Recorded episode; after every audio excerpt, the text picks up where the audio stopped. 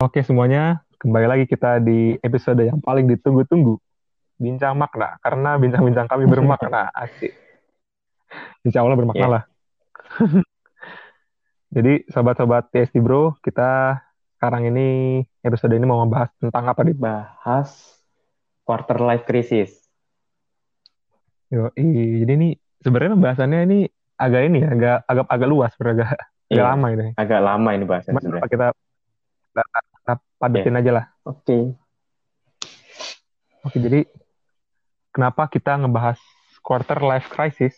Kenapa Kenapa kenapa kita bahas ini ya? Karena kita mau cuman ini sih kayak sharing-sharing terkait quarter life crisis kan kita ini kita berdua ini kan umurnya udah memasuki umur 20 kan di mana di angkatan 2000 lah. quarter life crisis tersebut dan ya biasanya quarter life crisis Iya. itu umumnya eh, apa terjadi di umur 25-an gitu loh.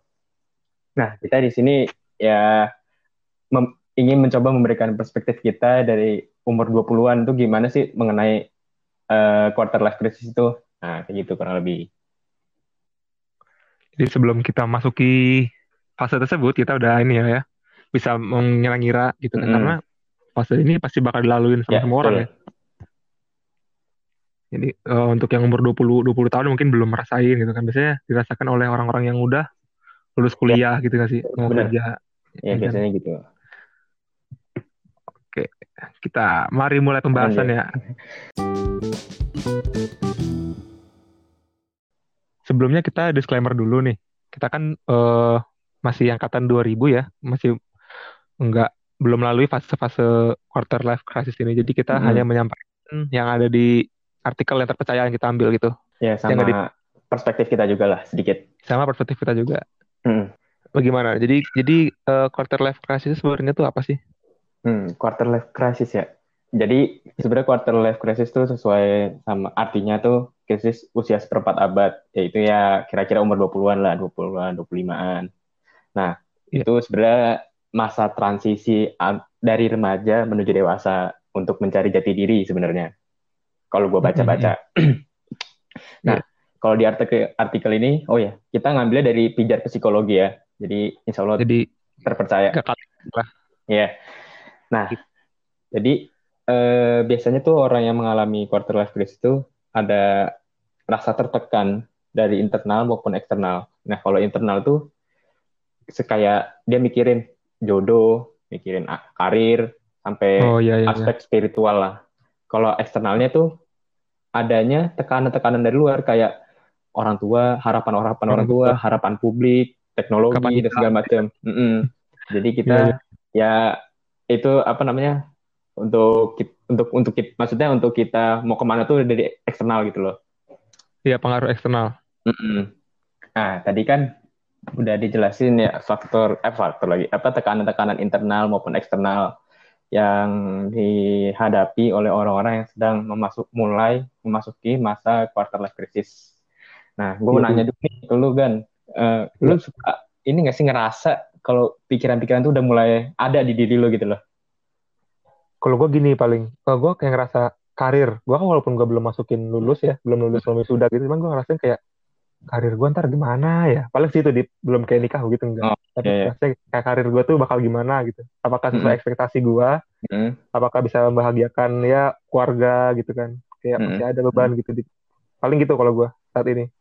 Nah, ya kan kayak gitu-gitu sebenarnya walaupun di eh, secara teori itu terjadi umumnya emang eh, bener-bener terjadi di umur 25-an gitu kan. Cuman kita aja yang udah umur 20-an aja udah mulai gitu loh, udah mulai memasuki sebenarnya. Gue juga Iya benar. gue juga suka mikir gitu mulai jodoh iya, kadang-kadang karir gue mikir wah gue harus jadi apa ya. Terus Iya kan, kadang-kadang kita Mm-mm. juga ngeliat, apalagi ngeliat sering baca-baca kayak, wah anak milenial susah punya rumah, susah cari kerja. Karena jadi kayak bikin ya. bingung gitu loh. Nah, itu kan salah satu bingung. sekolah juga tuh kan. Kayak Iya. oh lu harus dituntut untuk punya rumah misalnya atau kerja di Iya, BUMN atau PNS. Nah, itu tuh suka suka iya gitu harus punya kerjaan yang apaan gitu kan. Nah, Semua sekarang udah serba mahal. Itu ya udah mulai lah udah mulai menjakiti kita umur umur yang masih bener-bener 20. Ini bener-bener tahun ini kita umur 20 nih.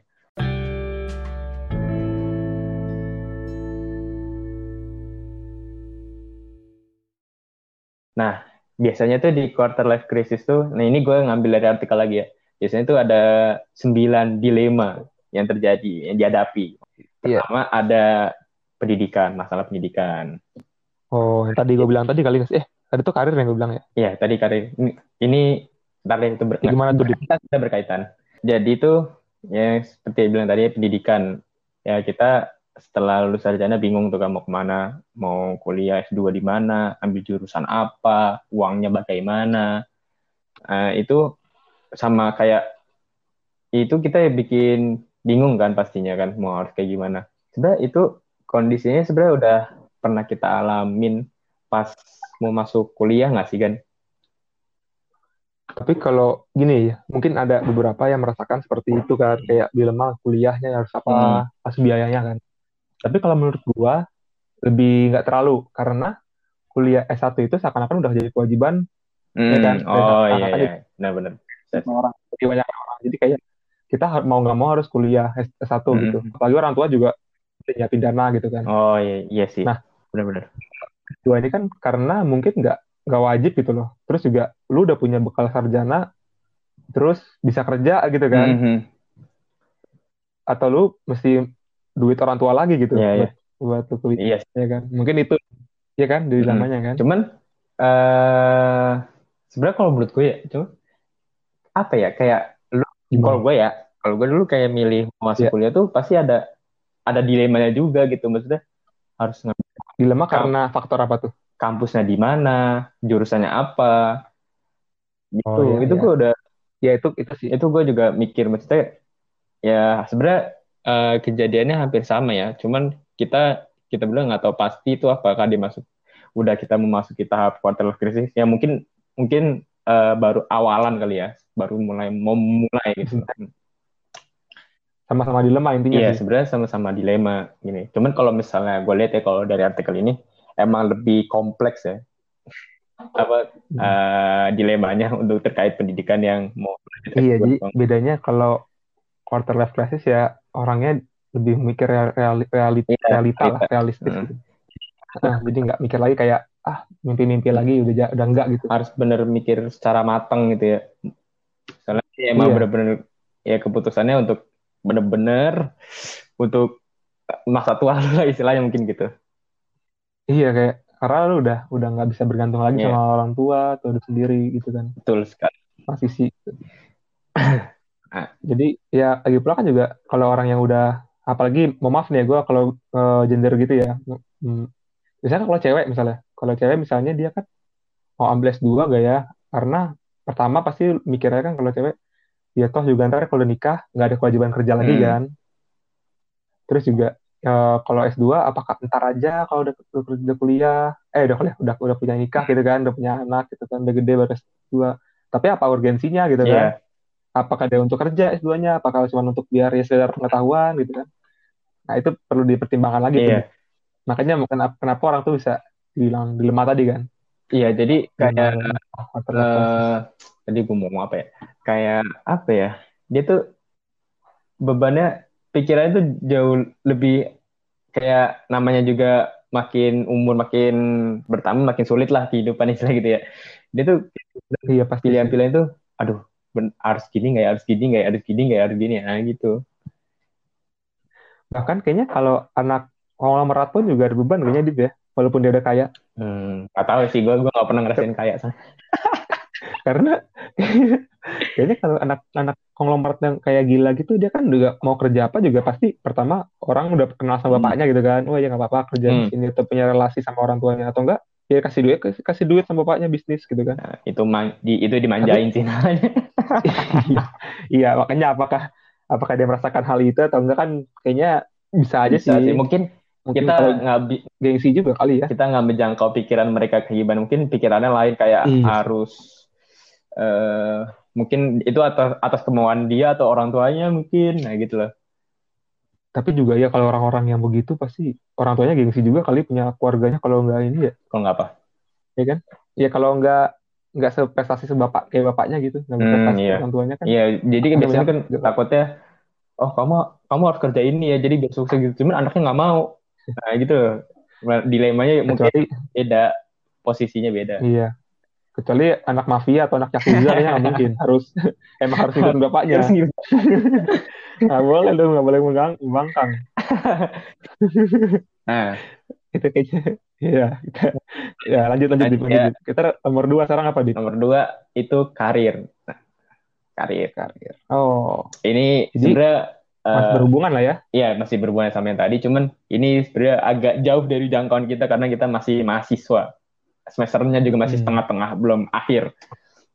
Tapi Nah. sebenarnya nggak masalah kita membahas ini, Iya. Dit. Karena kita nggak ada yang tahu, ya kan? Bisa gua- aja kan? Eh, telah dulu di sini ya, di Ya. artikel. Nah, di sini kan eh, kasusnya tuh biasanya terjadi di orang-orang yang udah lulus kuliah S1 gitu kan. Nah, dia Hmm, hmm, hmm. lulus kuliah S2 mungkin ya atau S3 mungkin nah gitu. Pokoknya setelah lulus kuliah Oke, ya. dia tuh di sini tuh dikatakan bahwa eh, orang-orang usia umur 20-an tuh masih nggak yakin tuh pilihan karir apa yang akan diambil. Nah, Hmm, dia dilema karena takutnya tuh impian karirnya tuh nggak sesuai dengan ya realita, nggak sesuai, pokoknya nggak sesuai ekspektasi lah. karena gini kan, kan kebanyakan orang-orang tuh habis kuliah, misalnya jurusannya jurusan seni gitu, misalnya jurusan seni kan. Tapi dia pengen kerja di seni. Nah gimana? Apa dia mesti kerja nyari duit dulu di bank gitu kan? Misalkan Nah, Kalau iya, nyari duit, Hmm, nyari duit dulu gitu, mesti realistis atau mesti ide- ide- idealis gitu kan? iya. Jadi kadang-kadang juga, Heeh. Jadi gitu, jadi kayak eh, apa nih? Di sini kan dikatain kalau dia menjadi dilematik ketika impian karirnya tidak sejalan dengan realita yang kita hadapi. Ya banyak. Ini sebenarnya terjadi banyak banget sih kalau gue banyak banget. keluar di keluarga kita pun kayaknya mungkin ada ya. Menurut gua sem- hampir 80% lebih kayaknya orang itu kuliah nggak sesuai, eh kerjanya Iya, itu dia makanya. sih kayaknya. Ya nggak sih ya kan? Dia dia mikir, Karena mungkin berpikir realistis lah. iya dia misalnya gini. ah gue bukannya mau merendahkan profesi ya, maksudnya anggapan stigma Hmm. orang kayak misalnya pekerja apa ya kira-kira ya. Eh, misalnya deh mahasiswa ngambil jurusan sastra Jawa, Perta- Sastra pertanian. Jawa aja sastra Jawa yang Iya, nggak bisa, iya, iya, kita nggak merendahkan ya. nggak, iya maksudnya stigma masyarakat kan. Nah orang-orang kan pasti mikir, aduh, gue ngambil sastra Iya. Mau Jawa. jadi apa Dia- ntar? Iya, dia- tapi anaknya tuh yang kuliah di sana tuh pengen misalnya jadi guru bahasa Jawa misalnya. Kan dia pengen kan guru Iya. bahasa untuk mengajarkan Iya. bahasa Jawa atau di apalah Iya. pokoknya gitu kan. Cuman orang tua lah datang lagi misalnya atau pengaruh orang tua kayak ah kamu ngapain kerja gitu duitnya nggak banyak ah jadi dia mikir lagi kalau Mau jadi apa? aduh kan gue pengen kuliah jadi apa? pengen jadi guru nih guru bahasa Jawa misalnya cuman orang tua tidak merestui nah gitu maksudnya Iya, benar-benar. Nah, terus di sini juga eh, dijelasin kalau penentuan karir itu semakin sulit eh, karena ada perubahan zaman. Jadi kayak nggak kayak dulu cuman pekerjaannya itu itu aja kalau zaman dulu. Kalau sekarang tuh ada ini Oh, ini iya, ini bener. ini ini banyak gitu. Jadi Dulu- jadi mereka dulu iya. Mereka makin bingung gitu loh. mungkin sekarang lebih spesifik kali ya jurusan-jurusan dan pekerjaannya gitu ya. Lebih Dulu aja kuliah tuh nggak ada manajemen kuliah dulu kan. Baru-baru ini manajemen ada kan. Iya. Jadi jadi kayak dan sekarang pun ada lagi jurusan kayak untuk kerja tuh lebih ke misalnya kalau gua kan komputer kan. Misalnya jurusan tentang keamanan pribadi. Masuk itu pekerjaannya beda lagi. iya Padahal sama-sama tentang manajemen misalnya gitu kan. Terus juga kayak orang tua juga pasti kan masih mikirnya eh, kamu udah jadi PNS aja Mm-mm. gitu ya orang orang kan untuk ya pasti terpengaruh sama sebenarnya gimana ya ngikutin orang tua atau menurut lu ngikutin orang tua atau sendiri di Wah, itu sebenarnya agak ini sih ya, agak apa?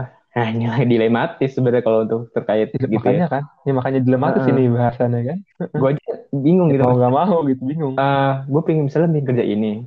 Ya cuman tergantung orangnya sih balik lagi ke orangnya kan, orang tuanya kayak gimana. Cuman kalau ya sih diomongin lah sama orang tuanya ah, yang menentukan hidup anak biar lebih mandiri sih, maksudnya jangan ya orang tua boleh kayak sih saran, cuman anaknya menentukan aja. Jangan kayak udahlah kamu kerja sini aja. Sebenarnya sebaiknya biar anaknya aja yang menentukan gitu. Mau terserah mau kerja ya gue setuju sih gitu Nah. karena yang kerja kan bukan orang tuanya kan Iya betul. Ya emang sih orang tua punya kekhawatiran eh apa namanya kegal Iya. apa takutnya sayang juga sama gagal atau anaknya miskin ke depannya kan gitu. Iya. Jadi ketakutan-ketakutan seperti itu gitu loh. Ya, Apa tua juga namanya? mungkin dia punya pengalaman kan punya pengalaman gitu kan Iya. Kayak temennya Mm. mungkin di sini nggak pernah sukses atau gimana ya, kan nggak ada yang tahu rezeki kan ya itu dia makanya nah ini uh, sebelumnya kita jelasin kayak faktor orang tua tuh karena itu faktor terdekat kita dalam menentukan arah hidup sih. Ya nggak sih? Iya, bener sih. Karena ya keluarga kan. Keluarga. karena ya itulah pasti begitu oh, keluarga. Pengen apa memberikan jalan terbaik lah istilah buat anaknya. Itu jadi yang kedua yang faktor kedua nih dilematis itu adalah karir ya. Hmm, karir mau masuk mana mau harus kerja apa gitu. Terus yang ketiga apa di sekarang di yang ketiga, tujuan hidup. Waduh, tujuan hidup berat nih. tujuan hidup itu kan luas tuh. Gimana tuh maksudnya nah, tujuan hidup? Kalau di sini ya, eh, dijelasin tuh kayak pemikiran hal-hal yang bersifat fundamental kayak tujuan gue hidup ngapain sih? Mau jadi apa sih gue ke depannya? Kenapa gue oh. kenapa gue harus diciptakan pemikiran-pikiran gitu loh. Gimana ya caranya aku bisa membantu orang lain? Apakah gue udah uh, memutuskan hal yang benar untuk ngambil pilihan ini misalnya gitu. Uh, kalau ini sih langsung kayak mulai mulai kalau ini mulai mulai ada rasa-rasa insecure gitu ya. Iya itu. Ya, kan? Kalau ini sih gue jujur masih belum terasa di diri gue ya. Oh iya masih kayak pengen ikutin flow aja ya. Iya. Ikutin flow aja. Masih ikutin kayak ya udah lu kuliah dengan baik gitu. Gue juga belum iya. belum terlalu memikirkan sampai kayak gimana cara gue bisa bantu orang lain atau gimana ya cara gue bisa berkontribusi, berkontribusi kepada orang lain bagaimana cara bermanfaat bagi orang lain hmm. gitu ya kayak udah agak-agak dalam itu kalau misalnya iya jadi tapi semakin kayak semakin bertambah usia makin ini deh makin berasa kalau kita harus makin apa ya makin baik pikiran untuk ke sana iya gitu. jadi kayak gue sih ya kan? uh, tapi tapi sebenernya ya walaupun gue emang belum terlalu memikirnya belum berasa banget gue cuman kadang-kadang ya nggak nggak sering banget ya sekali dua kali setahun mungkin karena anak suka mikir gitu sih gue kayak duh gue ke depan mau ngapain ya ya temen emang yeah. bener-bener jarang banget ya gue masih hidupnya main-main kayak iya sebenarnya iya ya nggak takut tentu itu sebenarnya kayak iya. tujuan kita ke mana uh, gue lebih ke pengaruh keluarga juga sih. Takut kayak aduh nggak membanggakan iya. membanggakan orang tua atau gitu kan. Dari kecil kan pengennya pengen ngapain? Pengen membanggakan membanggakan orang banyak gitu. Membanggakan orang tua. Tapi gimana caranya gitu. Soalnya di sini soalnya ya kalau gue masih umur 20-an tuh gue masih berpikir untuk gue tuh masih apa ya masih uh, aduh namanya apa sebutnya? Gue masih porsinya tuh sebagai seorang anak bukan sebagai seorang yang individual ya. gitu ya. Yang maksudnya yang udah hidup sendiri. Ini gue masih bergantung. Gitu. Masih bergantung ya sama gue juga. Kalau gue sih masih berpikiran seperti itu ya. Masih di usia 20 ini. Soalnya gue kayak mikir, ah kuliah gue selesai masih ya kurang lebih dua tahun lagi gitu. Cuman emang harus dipersiapkan sih untuk pemikiran kayak gini. Maksudnya gue habis kuliah mau ngapain ya? Mau kerja kah? Mau ini? Mau ngapain lah terserah. Pokoknya itu sebenarnya mulai-mulai dipikirin juga nggak apa-apa sih. Berarti orang mulai, tapi di sini merenungkan kembali esensi hidup kita dan tidak jarang menimbulkan stres.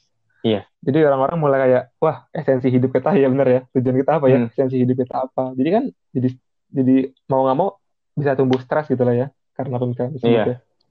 Dan ya itulah mungkin nanti seiring usia bertambah akan lebih banyak lagi yang dihadapi. Iya. Iya, kita lanjut ke faktor eh faktor keempat kali ya. Lanjut ke dilema keempat.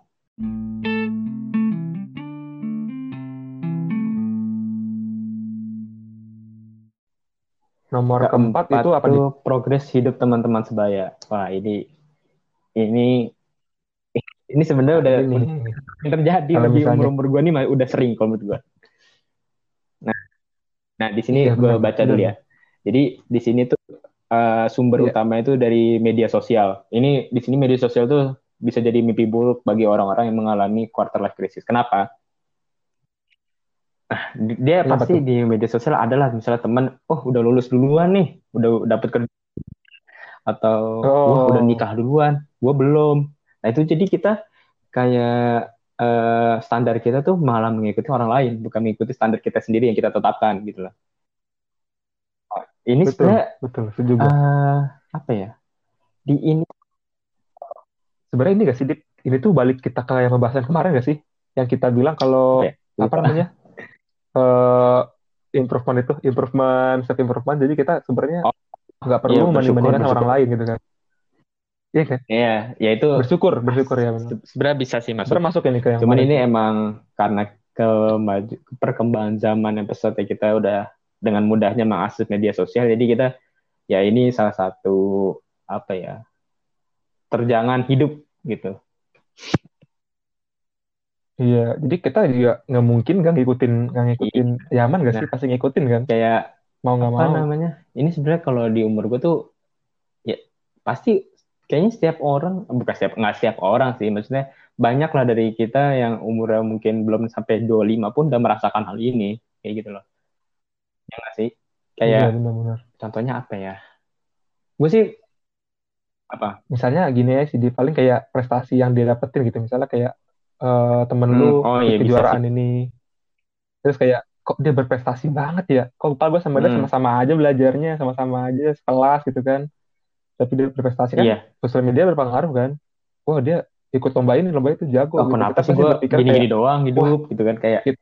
gue kok nggak bisa sih kayak Iya. dia nah gitu-gitu Iya. sebenarnya soalnya kalau menurut gue ya eh, emang nggak baik em, pastinya nggak baik kan begitu kan. Cuman iya bikin stres. bikin bikin stres aja. dan kalian nih para pendengar harus menyadari bahwa orang tuh memiliki jalan hidupnya masing-masing. Asik.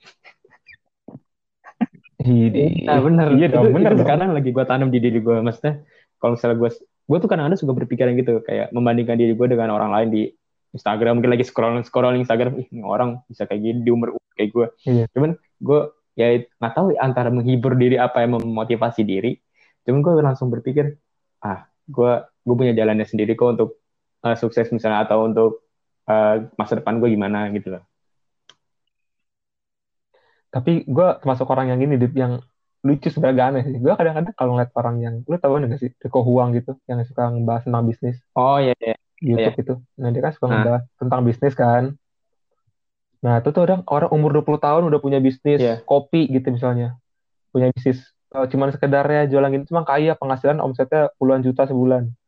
Gila berarti umur si umur segitu udah udah segitu dijago gitu prestasinya udah banyak, udah punya bisa Hmm. menghasilkan duit sendiri, udah kerja juga. Sedangkan kita umur segini masih ah gitu. Misalkan orang kan jadi motivasi ya. Kalau gue malah justru masuknya kayak, aduh, tadi balik lagi ke tadi yang kayak Iya, standarisasinya berubah berubah. jadinya. Cuman ah Iya kan? gue kadang-kadang bingung ya. Gue tuh masih bias antara kayak kita membandingkan diri dengan kehidupan orang lain kayak yang tadi misalnya oh umur 20 udah sukses dia nih udah punya duit omset miliaran misalnya. Cuman gue Iya. suka bias. Dia tuh ngeliat kayak gitu antara itu baik nggak sih maksudnya untuk mengubah standar kita yang menjadikan maksudnya itu improve apa ya? Maksudnya itu kan untuk salah satu pengembangan diri kita juga gitu loh. Ngerti nggak sih? Iya, Motivasi sebenarnya ya, motivasi. Dan kita kalau kita tuh umur segini Mm-mm. sebenarnya bisa Cuman- gitu kan. takut itu orang malah justru menganggap Iya. ah dia lebih sukses maksudnya ah gue cukup banget sih maksudnya tapi nggak nggak ada dari diri dia sendiri tuh perubahan Ikhtiar. maksudnya nggak ada usaha nggak ada usaha nggak ada ya udah Iya. kalau lu gue mau jadi dia usaha. ya gue ikutin caranya maksudnya ya ikutin nggak apa-apa ya maksudnya eh ya gue lu harus bangkit gitu loh cuman kadang-kadang kan orang malah justru ngeliat Iya. ngedon aduh umur 20 udah bisa gini gue belum bisa apa-apa. Cuman orang ya udah gitu doang sebatas omongan doang. Padahal nggak tahu ya di belakang dia mana tahu dia juga uh, usaha keras banget tuh kan pasti kan untuk mendapatkan Iya, itu. Kan orang nggak ada yang ya dari itu instan kan. bah ya gimana ya se- ya tadi sih kayak eh, perkembangan zaman dia orang makin insecure terhadap dirinya sendiri Ya udah udah insecure, ujung-ujungnya julid lagi belakangan. Ah dia mah pakai dukun, iya. Iya kan? Aduh negatif banget tuh ya ini ya ini gue juga ini siapa gue juga artikel ini belum lama ini baru baca kan. Eh, apa namanya? Heeh.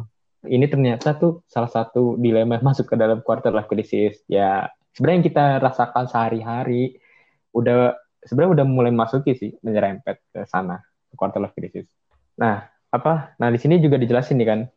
Kayak kultur dan budaya yang serba terburu-buru dan seakan tidak menolerir kegagalan membuat orang-orang banyak mengalami quarter life crisis. Nah kayak tadi tuh jadi masih beranggapan takut gagal. Tuh? ah gue takut gagal lah. Nah itu kan justru bikin dia nggak Pak, ya makin ngedown lagi kan.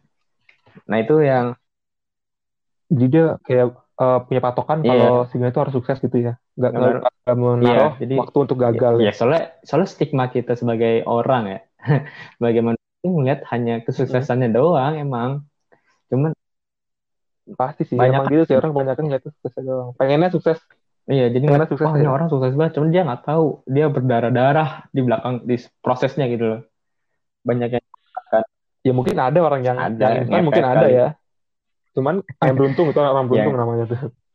Tapi kan nggak semua banyak kan pasti usahanya iya besar. itu dia makanya nah itu itu salah satu uh, apa orang mengalami quarter life crisis itu itu kultur dan budaya yang sebagian terburu-buru tidak menolak kegagalan nah ya tadi ini kan dijelasin juga nih padahal untuk bisa sukses pun membutuhkan waktu membutuhkan keikhlasan salah satunya adalah ikhlas menerima kegagalan Gila, mantap. Jadi nomor empat tadi itu itu ya, yeah. progres hidup teman sebaya. Sekarang nomor Wah, kelima ini apa tuh? Mantep nih.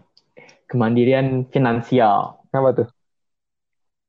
Oh, jadi udah nggak ber, berpatok sama mm -hmm. jajan orang tua Baik. lagi ya? Sebenarnya uh, gini sih, kayak ini kan di sini jelasin ya tuntutan menjadi seorang meski dewasa. Ini kan kemandirian finansial. Ya mulai mulai ini ya, mulai apa? Uh. Mikir, aduh gua nggak bisa nih bergantung terus sama pemberian orang tua gitu loh. jadi ya, ya berpikir udah mulai berpikiran berpikiran gitu loh isi keuangan gitu loh gue harus tuh gue harus hidup mandiri punya duit sendiri. Itu terus uh, di sini juga di garis bawah itu kemandirian finansial seakan menjadi tolak ukur kesuksesan kerja keras harga diri dan persis seorang bener sih. Iya. Iya bener ya. Bener juga sih. Emang sih gue juga pasti orang gitu sih. Gimana hmm. kalau lu ngeliat orang yang udah kerja punya duit sendiri gitu kan udah lepas dari orang tua pasti lebih lebih sukses lah dibandingin karena yeah. kan ngeliatnya gitu hmm. kan dibanding sama orang yang masih Soalnya, tinggal sama orang tua gitu kan. Lu mikir gak sih kalau kemandirian finansial tuh takut justru orang ya takut diomongin orang lagi deh, ih masih bergantung sama orang tua. Iya benar, emang iya itu sih, hukumnya kayaknya. Ini kebudayaan. budayanya bagus sih, budayanya begitu ini bagus. Udah terjadi. Cuman gue udah pernah, ya. udah pernah iya. punya bayangan gak sih? Apa maksud bukan punya bayangan? Pernah gak sih berpikiran untuk nggak mau bergantung sama pemasukan orang tua? Sekarang kebayang banget, pengen banget gue. Kayak pengen udah, ah hidup maksudnya kayak sekedar kayak mungkin uh, beli hmm. ini itu gitu hal-hal yang punya gue tuh gak perlu dari uang hasil orang tua gitu pengennya hasil usaha lu sendiri hmm. mungkin lu kerja atau bisnis gitu pengennya gitu uh, pastilah udah kalau itu mah ada merasakan nah kalau justru kalau gue justru kayak gini mikir beda nih gue pandangan lu pandangan gue malu beda deh. Gue tuh gue masih kayak, kayak tadi gue gue di sini porsinya masih seorang anak gitu loh masih ya emang mungkin gue harus merubah mindset gue gitu kan. Cuman gue masih berpikir kayak ya udahlah ntar dulu. Maksudnya untuk urusan pekerjaan mencari uang tuh belakangan setelah lulus kuliah gitu loh. Jadi jadi kayak lu masih kayak oke okay, gua masih masih punya yeah. masih dapat hak dari orang tua gitu ya uh, ini hmm. bukan saat untuk berpikir seperti itu kalau gua hmm. ya emang bagus oh, iya, punya iya, pemikiran iya. gitu bagus gua gua apresiasi banget cuman kalau gua pribadi gua belum hmm. masih masih belum berpikiran terlalu dalam terkait kementerian finansial gua masih ya Ya berarti mungkin belum masuk belum masuk iya, fase mungkin, mungkin, itu, nah, itu dia. Ya kan? Wajar dong, wajar dong. Kita kan masih yeah. umur belum masuk gitu. kan. Kebanyakan belum masuk nah, lah. Uh, di sini tuh dijelasin nih. Uh, kita termasuk apabila kita tidak termasuk dalam orang-orang dengan pekerjaan yang wah dan bergaji fantastis, tidak sedikit dari kita yang merasa insecure. Ini Oh, iya benar. Like orang kayak teman-teman yeah. yang udah punya Ini mobil lagi-lagi membandingkan dengan orang lain ya Iya, insecure itu emang biangnya karena lu membandingkan sama orang ya, lain. Balik lagi nih, gue agak keluar konteks ya terkait insecure. gak apa-apa, gak apa-apa. Insecure. Gue tuh ya emang sih, gue, gue juga namanya juga masih remaja gitu kan, masih pasti mengal sering mengalami insecure gitu kan, insecurity. Ya itu iya. gimana ya? Lu harus ya yang lu punya asal lu masih hidup senang maksudnya masih bisa hidup masih bisa makan masih bisa bermain mungkin masih bisa melakukan hal-hal yang lu inginkan ya justru lu ya itu patut disyukuri lah. Jangan. Sebenarnya orang tuh insecure tuh pasti karena ngeliat iya, ke atas gak sih? ngeliat ke atas. Hmm. Iya kan? Sebenarnya kalau kita mau bersyukur itu ngeliat ke bawah. hanya ngeliat ke atas ngeliat ke bawah sih. Ngeliat ke semuanya. Maksudnya lu harus punya mindset gini kalau gue ya gue mulai menanamkan ini di diri gue gitu terkait mengatasi insecurity. Jadi eh apa setiap orang tuh pasti walaupun dia lebih di bawah dibanding gue atau di atas gue gitu kan. Dia masih dia punya kelebihan Hmm. dan kekurangannya masing-masing gitu loh. Ngerti nggak? Jadi eh, lu mau ini ya memaklumi atau mentolerir diri, diri lu seperti Iya, apa yang jadi kayak- sekarang gitu. gue ngeliat contohnya nih kan tadi kan lu biasanya kan orang insecure emang ngeliatnya ke atas terus kan. Emang iya cuman eh, kalau untuk mengatasi ini sih Mm. bukan hanya melihat ke bawah cuman harus melihat ke atas bawah juga gitu loh. Kayak misalnya wah temen temen gue gajinya gede nih. Cuman gue mikir ah nggak selamanya tuh gaji maksudnya gaji, oke gaji gede cuman dia pasti akan ada masalah-masalah hidup lainnya mungkin dia kayak ya nggak bahagia nggak bukan gue bukan yang merendahkan maksudnya kayak masalah-masalah Iya, iya, tersendiri mungkin masalah keluarganya dia masalah dengan pertemanannya dia gitu loh. Nah gue kalau misalnya ngeliat ke bawah oh misalnya dia oh dia kekayaannya lebih kecil dibandingkan gue jadi ya, Ekonominya lebih rendah. lebih apa sejahtera, bukan sejahtera lebih, Lebih ikhlas lah, lebih ikhlas Lebih- tahu. Iya kan? Bener juga. happy hidupnya gitu loh jadi gue kalau untuk mengatasi insecure gitu gue ngeliat kayak gitu Gue percaya sih kalau nggak semua orang yang kaya, yang sukses itu, yang makan itu bahagia. Gue gue percaya Iya. sih itu. Orang semuanya. setiap orang punya masalahnya masing-masing lah punya masalah masing-masing. Jadi kita ya benar sih baik lagi ke tadi standarisasi itu nggak usah di ini ya. Tapi ini menurut gue positif Iya. sih. Misalnya kita untuk man- finansial mandiri itu Bagus, bagus, bagus. menurut gue positif. gue juga menurut gue bagus Jadi kalau lu merasakan dilema ini itu atau ntar lu mungkin waktu waktu dewasa ntar pasti Iya. merasakan ini. Kecuali yang yang aneh itu ya lu nggak merasakan ini mungkin agak aneh kali ya kalau merasakan ini. kayak lu udah 30 tahun tapi masih dari orang tua duitnya kayak masih agak kayak itu Pasti itu aneh lah. sih. Pasti kan pasti kan ada ya Iya. tuntutan dari luar. Kok lu nggak kerja sih? Nah gitu loh. Masa ya nggak nggak sadar sih? Ya mungkin ada sih orang-orang kayak gitu. Cuman ya. Nggak nggak baik ya. sih menurut gua. Kayak nggak baik emang nggak baik. Nggak baik karena ya udah waktunya lo lu punya mandiri gitu mandiri dalam masalah finansial. Tuh sekarang kita kayaknya tadi gue sih yang kelima bahasnya apa mandiri finansial kenapa tadi kemandirian finansial itu yang kelima pengen nambahin tadi nggak nggak oh, udah berarti kita sekarang gue belum merasakan banget soalnya lanjut ke nomor 6 Dip. apa Dip? enam ekspektasi orang tua Wih, ini Wah, nih, ini- tadi nih. sebenarnya berkaitan dengan nomor satu sampai nomor lima mungkin Iya bener. Ini dia nih. Gimana tuh? Ekspektasi Nah. dalam apa tuh? kayak kayak contoh kayak gini ya. Misalnya di sini jelasin kayak eh misalnya hmm, kita kerja kita lulus nih. Gue gue ilmu politik Iya, lulus kuliah. gue gue ilmu politik kan. Mm. gue lulus ah gue mau kerja di ini ah jadi anggota DPR misalnya. Cuman orang tua maunya di BUMN atau di perusahaan-perusahaan swasta misalnya gitu. Jadi Nah, kan- karyawan aja gitu ya. yang dia nggak dia nganggapnya orang tua nganggapnya. Misalnya gini deh gini deh apa ya? Yang lebih lebih masuk akal kayak misalnya gue mau kerja di NGO di Greenpeace Oh, Oke. di Greenpeace kan gue ilmu politik lebih salah untuk menyalurkan apa kebijakan artikulasi kepentingan mereka kan Oke. gue bisa kerja di Greenpeace cuman gajinya kecil Iya. nggak besar cuman ya UMR lah terus tapi orang tua tuh maunya udah lu kerja di ini aja di BUMN atau di bank Ah itu mah nggak gede. ada duitnya ngapain itu kan nggak- gitu kan? Mending, mending Iya, nah itu kan Ah, apa ya jadi kayak tekanan lagi tekanan dari eksternal orang tuh aduh gua, gua harus kerja apa gitu Jadi loh tapi nah sebenarnya nggak hanya kayaknya eh, gimana gimana yang dimaksud di sini tuh gini. Kayaknya orang eh, kita itu berpikiran ekspektasi orang tua kita kayak gimana. Gitu sih, ya nggak sih? Dilema. Sebenarnya mungkin bisa jadi orang tua kita nggak terlalu mempermasalahkan gitu kan. Tapi kenapa kita dilema di Hmm. kita gitu kan, umur sekian. Ya kan, Oh, jadi kita kayak, bisa sih bisa gue kalau kerja di sini, kita mikir gue mapan gak ya? Atau enggak gue eh, du- gaji segini udah mapan belum ya di ya bisa sih ekspektasi orang tua gue gitu kan?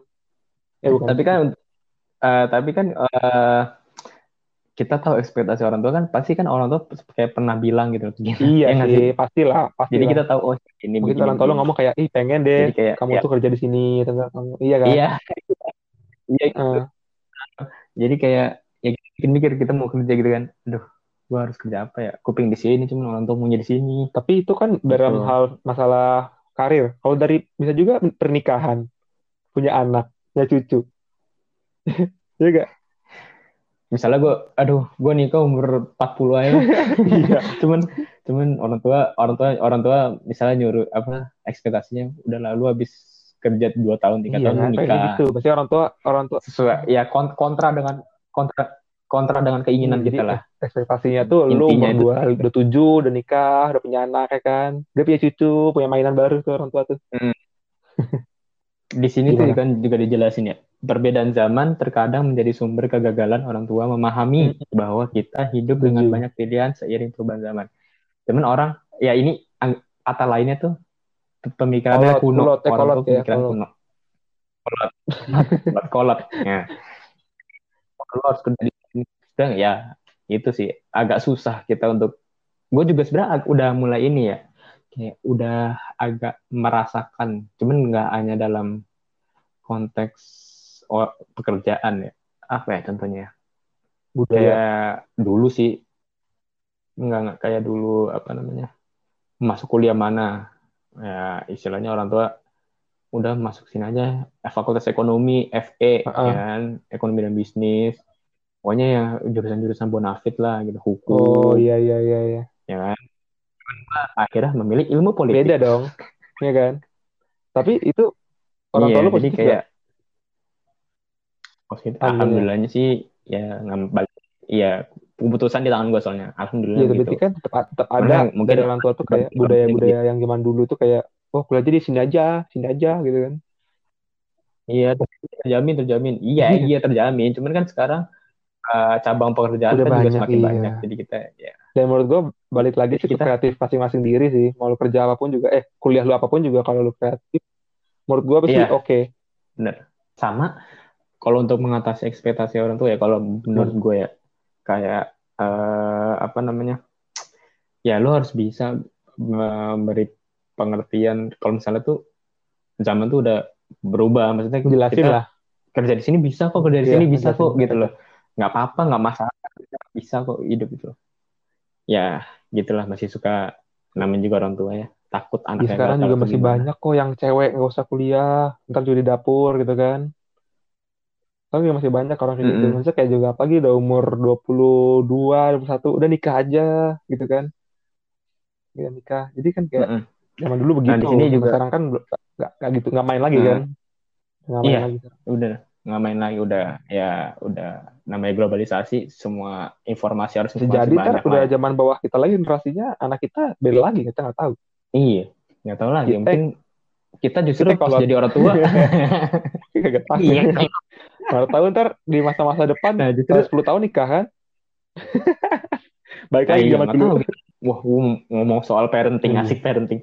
Sebenarnya orang itu harus memahami gitu loh, asli. Harus eh kayak misalnya anak mau apa, dipahami, jelasin, emang kenapa mau ambil itu gitu loh. Jangan kayak, udah kamu di sini harus Iya Ngerti nggak kayak company, kayak company. Iya, kayak company ntar. Gitu. Nggak menjelaskan ya sebenarnya alasan alasannya ya. Iya, dia harus benar memahami anakku mau apa. Misalnya, oke anak mau di sini. Jadi dia tahu gitu loh, kenapa anakku mau di sini. Mungkin Jadi anaknya juga bisa orang tua tuh yang agak kolot tuh mungkin lebih satu arah doang kita komunikasinya. Satu arah jadi kita kayak Wah, ngomong tuh komunikasinya. menurut pendapat kita tuh agak susah. Maksudnya kayak dia kurang menerima. Sama di sini juga kan kayak kita misalnya eh, bokap lu dulu kerja di mana ya? Tambang Iya. di Freeport misalnya, kaya, Iya. banyak duit misalnya. Bapak bokap lu udah kerja dari tahun 80-an atau 90-an lah misalnya. Cuman lu anaknya nih ya, anak secara anggap aja lu Iya, anak iya. konglomerat nih kan, anak orang kaya. kan.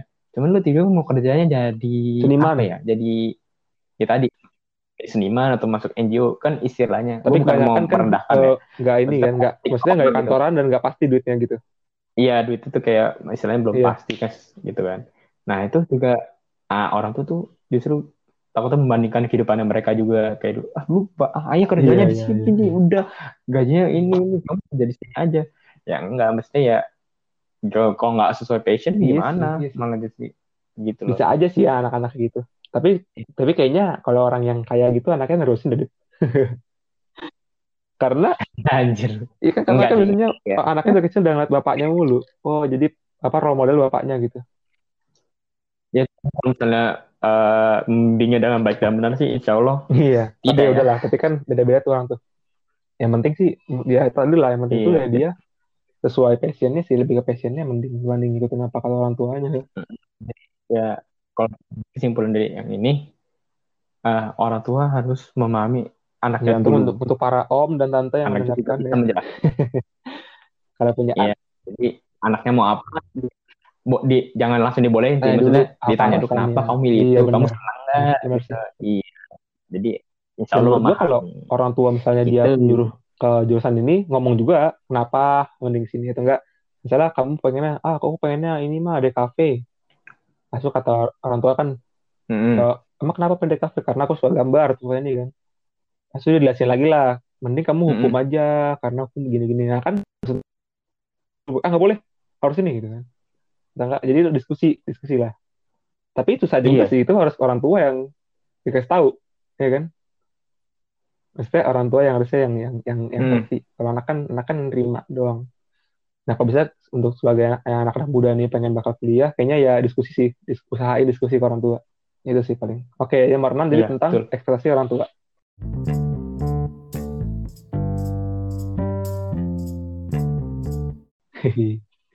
ini dia. Waduh sensitif nih. Jodoh.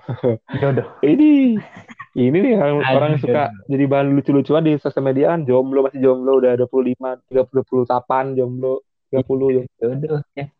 Ini sih sebelum Jodoh. ini ya dokter cinta ya pakar cinta yang bisa bahas ini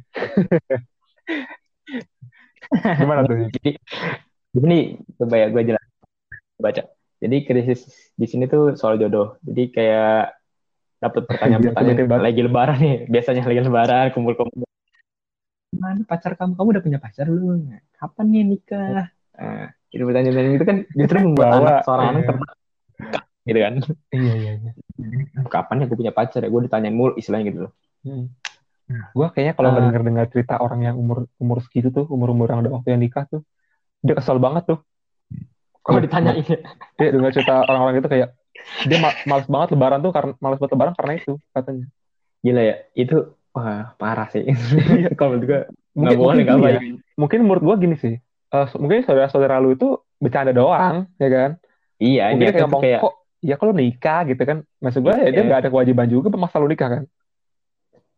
Men ya menyinggung sih itu. Ini ya itu dia kan tadi sesuai sama budaya lagi lah. Mungkin budaya orang ya orang tua kan pikirnya harusnya umur segini mah udah nikah harusnya udah punya anak punya Iya. istri. Kiranya gitu ya gitu kan. Nah itu agak agak ini sih. Udah gitu kan kita jodoh nggak ada yang tahu ya. Orang Iya. emang mungkin belum nemu yang pas. Mm-mm, makanya gitu. Jangan jangan dipaksakan gitu loh. Karena zaman dulu kan orang kalau banyak kan nikah kan dikenalin ya kan sama orang tua kan dikenalin Iya, nih. dijodohin. anak tante Acok. nih. comblangin. Jadi mungkin ya umur segitu udah nikah. Kalau sekarang Nah. kan semuanya orang tua ngecomblangin gitu kan. Udah sendiri sendiri nyarinya kan gue baca lagi mungkin dari lanjut artikelnya. lanjut. Nah jadi di sini tuh jodoh menjadi isu yang kompleks karena apa yang kita impikan mengenai jodoh pernikahan dan kehidupan dewasa di usia remaja ternyata tidak semudah cerita dalam dongeng. Kebanyakan nonton sinetron. Habis Nah, habis tabrakan iya. ketemu suster nikah ya suster.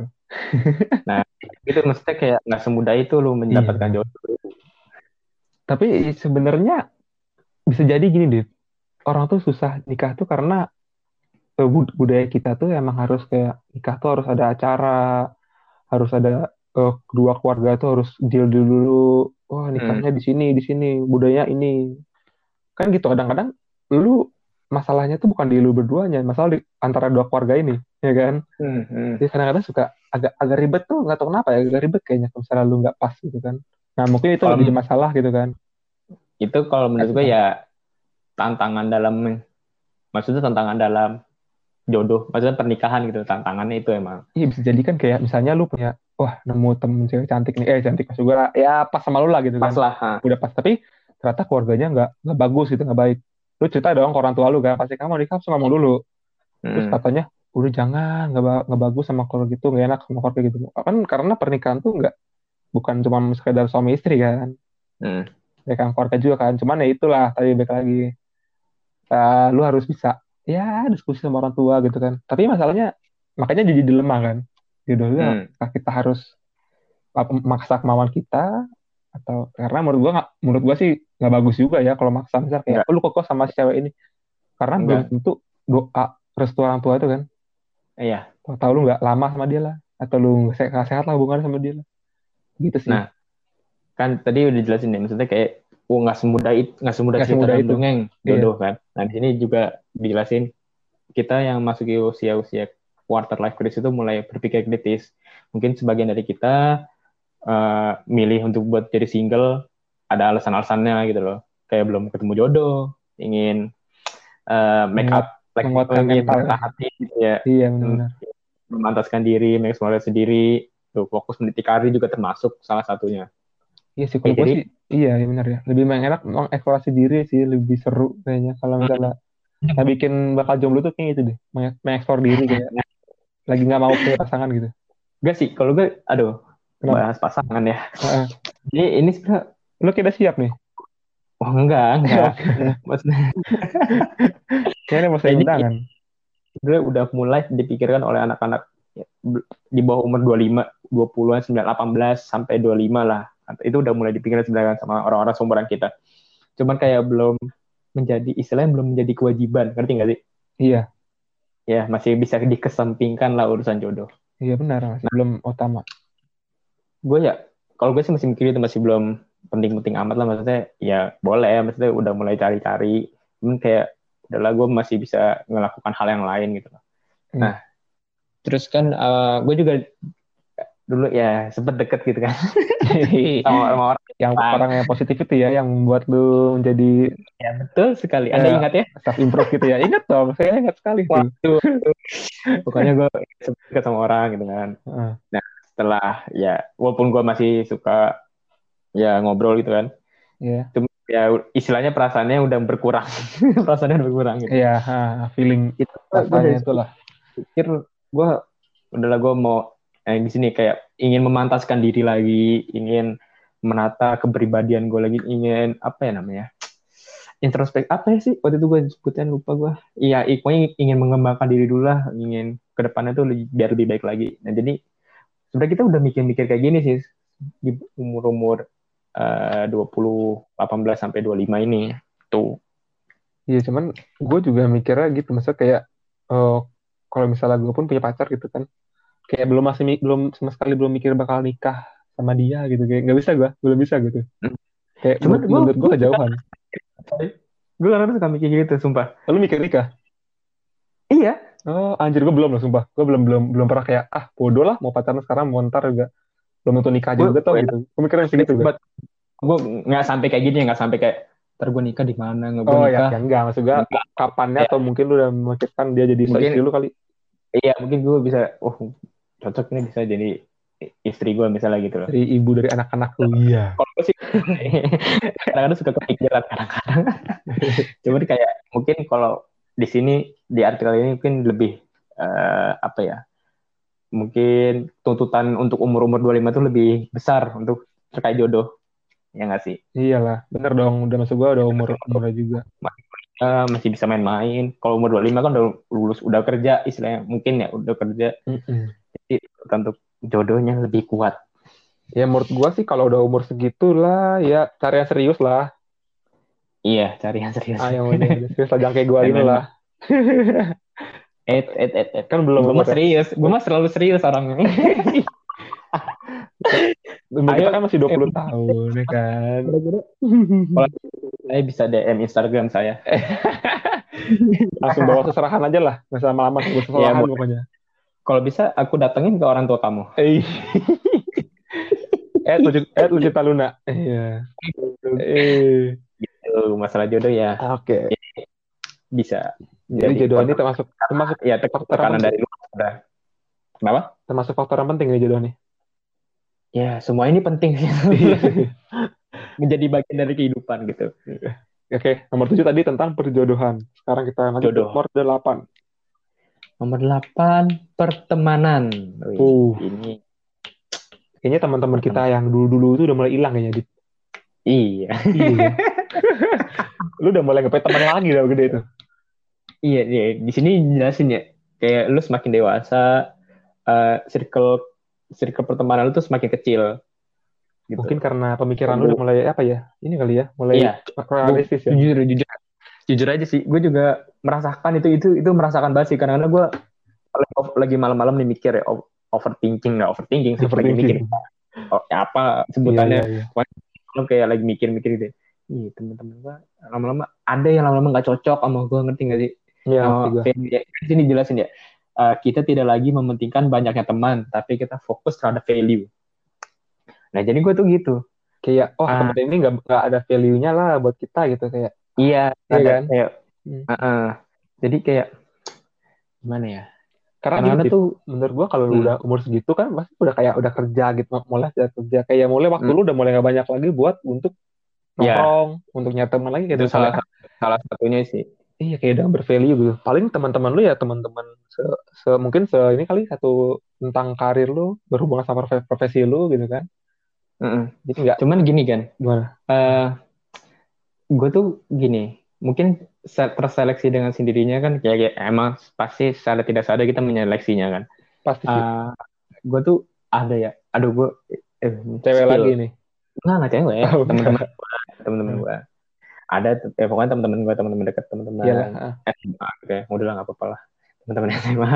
Mungkin dari mereka dari dari mereka tuh yang istilahnya udah nggak serk lagi sama gue gitu loh. Oh dianya uh, maksudnya bukan dianya maksudnya gue berpikiran ke dia tuh hanya orang. Oh ya ya ya ya kayak istilahnya pemikirannya nggak sesuai lah sama pemikiran gue gitu loh. Uh.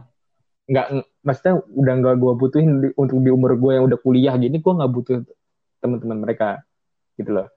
Bukan nggak butuh ya ya nggak butuh. Gue pemikiran awal gitu kan mm-hmm. cuman nah ini circle ini teman-teman dekat gue emang. Maksudnya teman-teman kalau di Jakarta gue suka main gitu loh. Iya. yeah jadi beberapa dari mereka tuh kayak ada aduh nih anak pemikirannya masih kayak anak kecil istilahnya gitu loh. Masih kayak oh iya iya iya. Maksudnya cuman cuman nih cuman. Mm-hmm. uh, justru gue bukannya ini nggak tahu ya antar menyeleksi atau emang gue butuh temen atau gimana ya. Maksudnya cuman dia ya mereka temen lo untuk tempat lo untuk pulang gitu. Maksudnya tempat ngumpul kalau lu lagi stres mungkin atau gimana ya mainnya sama-sama dia lagi. Maksudnya value kan di sini jelas mungkin value orang-orang mikir tuh kayak kayak tadi kayak ah dia bermanfaat nggak bermanfaat. Iya nggak bermanfaat nggak bisa membangunkan diri gue iya iya iya iya. Mungkin value dari orang-orang mikir gitu. Cuman kalau dari gue itu itu salah satu value maksudnya. Mungkin lu butuh teman-teman bodoh lu tuh kayak dia kali ya. Iya kayak untuk ya untuk ma maaf maaf ya ngomong kasih kayak ah, iya. anjing lu brengsek lu maksudnya kayak untuk ngomong-ngomong. Iya untuk untuk kita melepaskan iya. stres itu kali ya. Iya bisa. Maksudnya itu salah satu value juga bagi gue mungkin itu sih kayak mungkin kalau value di sini ya terus karena kita fokus terhadap value itu ya itu salah satunya tadi ya kita butuh teman-teman yang kayak mungkin ya membangun. anak ya membangun lah apa untuk tempat uh, berkeluh kesah atau gimana gitu loh. Tergantung orangnya masing-masing ya value-nya seperti apa. Cuman emang ya gimana ya gue ngerasa tuh ya kayak gini kan maksudnya tuh temen SMP lu siapa sih yang gue kenal lagi sekarang? Iya, temen SMP gitu udah jarang gitu ya. Padahal, iya anjir. Uh, uh, kayak entah kenapa entah kita yang salah cari temen loh.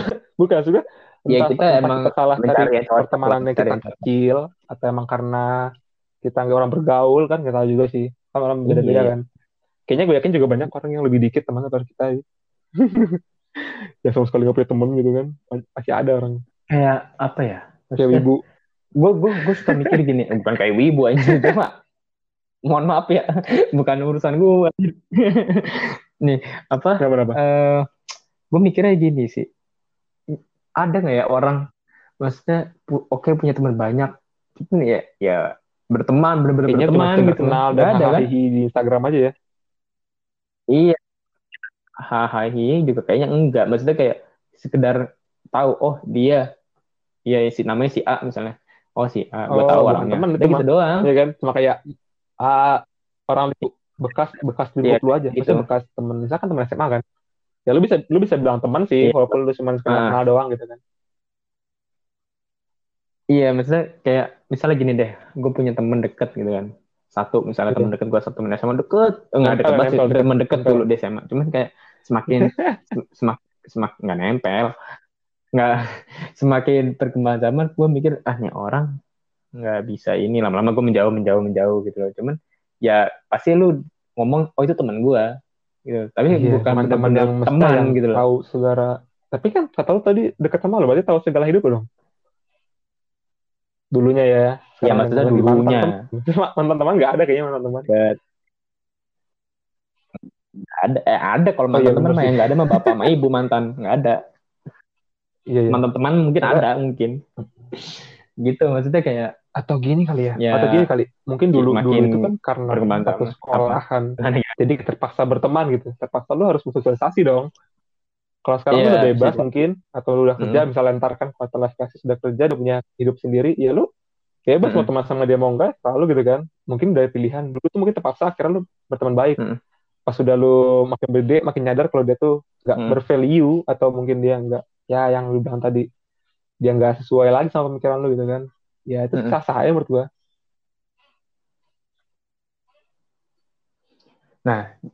Terus ini gue baca lagi nih di artikel nih.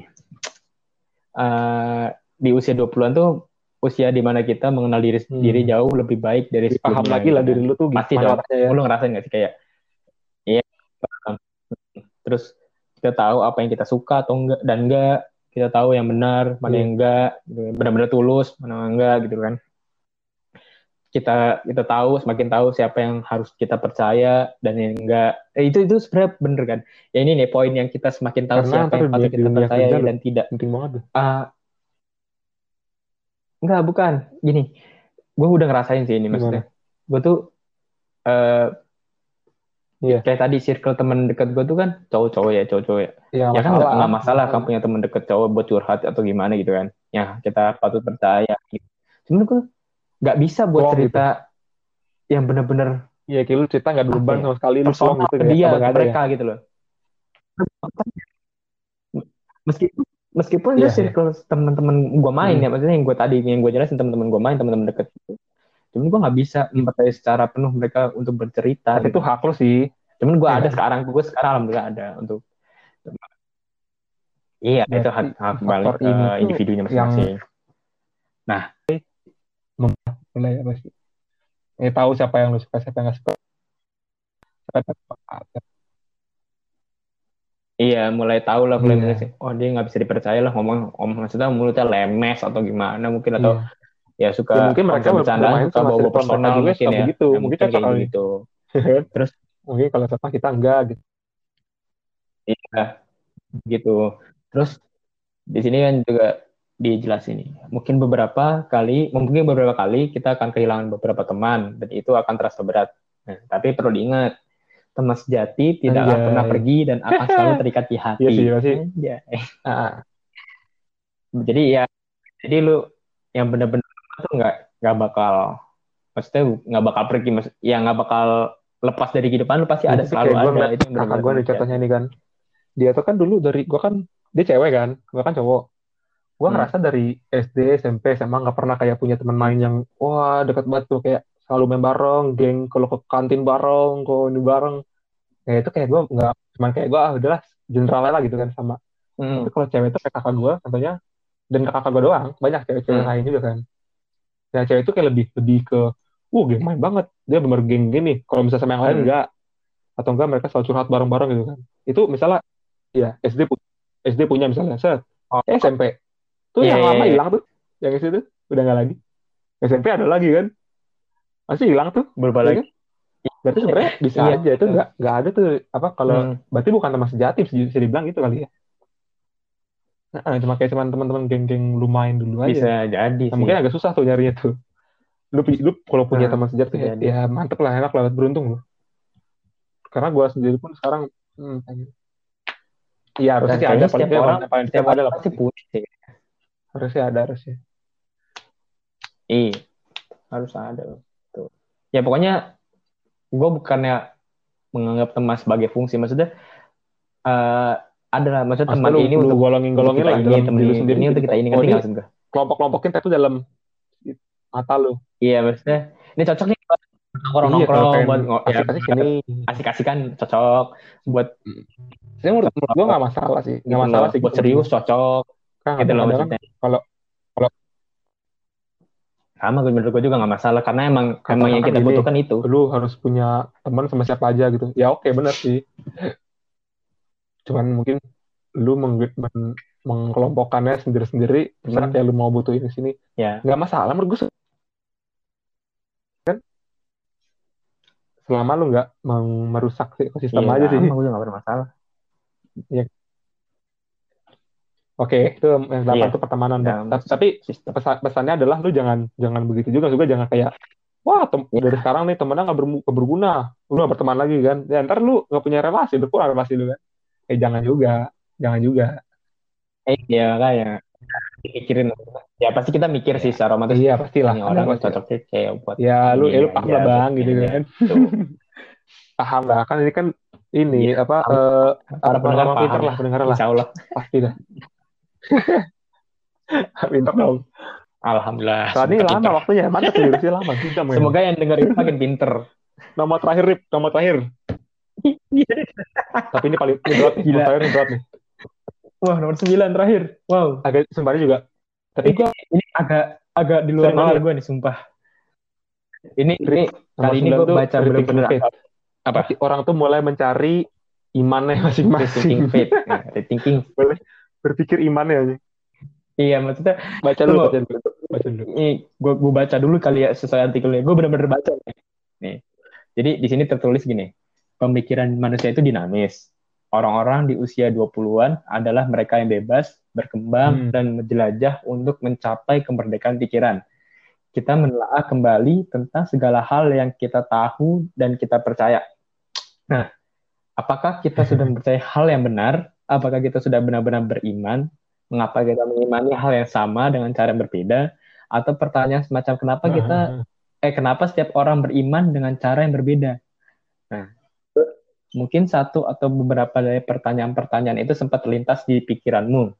Hal itu bisa terjadi karena jalinan hubunganmu dengan seseorang yang berbeda agama. Bisa jadi kamu memiliki banyak komunitas dan berada di lingkungan yang memiliki latar belakang budaya agama yang beragam atau mungkin kamu tertarik dengan kesetaraan gender atau dunia feminis dan sedang mendalaminya.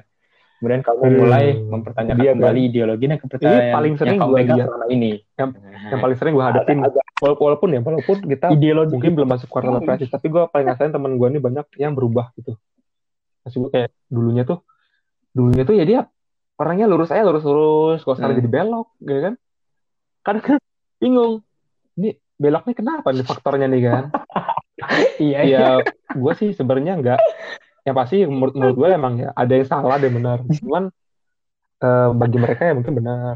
Cuman apa ya? Gue tuh kalau kita ngomongin agama nih misalnya agama kan alhamdulillah kita agama Iya, Bang. nih. Kalau untuk berpikir masalah ideologis gitu Hmm. nggak apa-apa gitu. Asal kalau berpikir dalam agama janganlah diskusi diskusi sama orang non muslim maksud gue diskusi dalam agama bagi agama orang lain. Jadi lu kayak ya udah mungkin pemikiran gue agak kolot ya. Tapi kan ini masalah agama nih. Kalau lu udah Islam lu ya lu pasti yakin bener dong kalau Islam dong. Nggak usah lu diskusi. iya iya benar iya kan? Nggak usah lu diskusi kayak eh agama lu misalnya Iya, benar. Kristen, Itu- itu Hindu. Buddha. Lu diskusi bareng agama mana yang paling bener. Gak usah menurut gue eh lu Tuh. gimana Nah, gimana mungkin lu kalau gini ya, maksudnya lain cerita gimana kalau lu misalnya lu percaya di situ aja nggak usah mungkin- ke mana-mana gitu loh. kalau pemikiran tentang karir lo lah atau tentang anak psikologi psikologi psikologi tentang cara berkeluarga mungkin bisa diskusiin gitu. Tapi kan ini masalahnya iman kan tadi kan ngomonginnya kan. Nah itu masalahnya. Hmm. lu ngerasain nggak?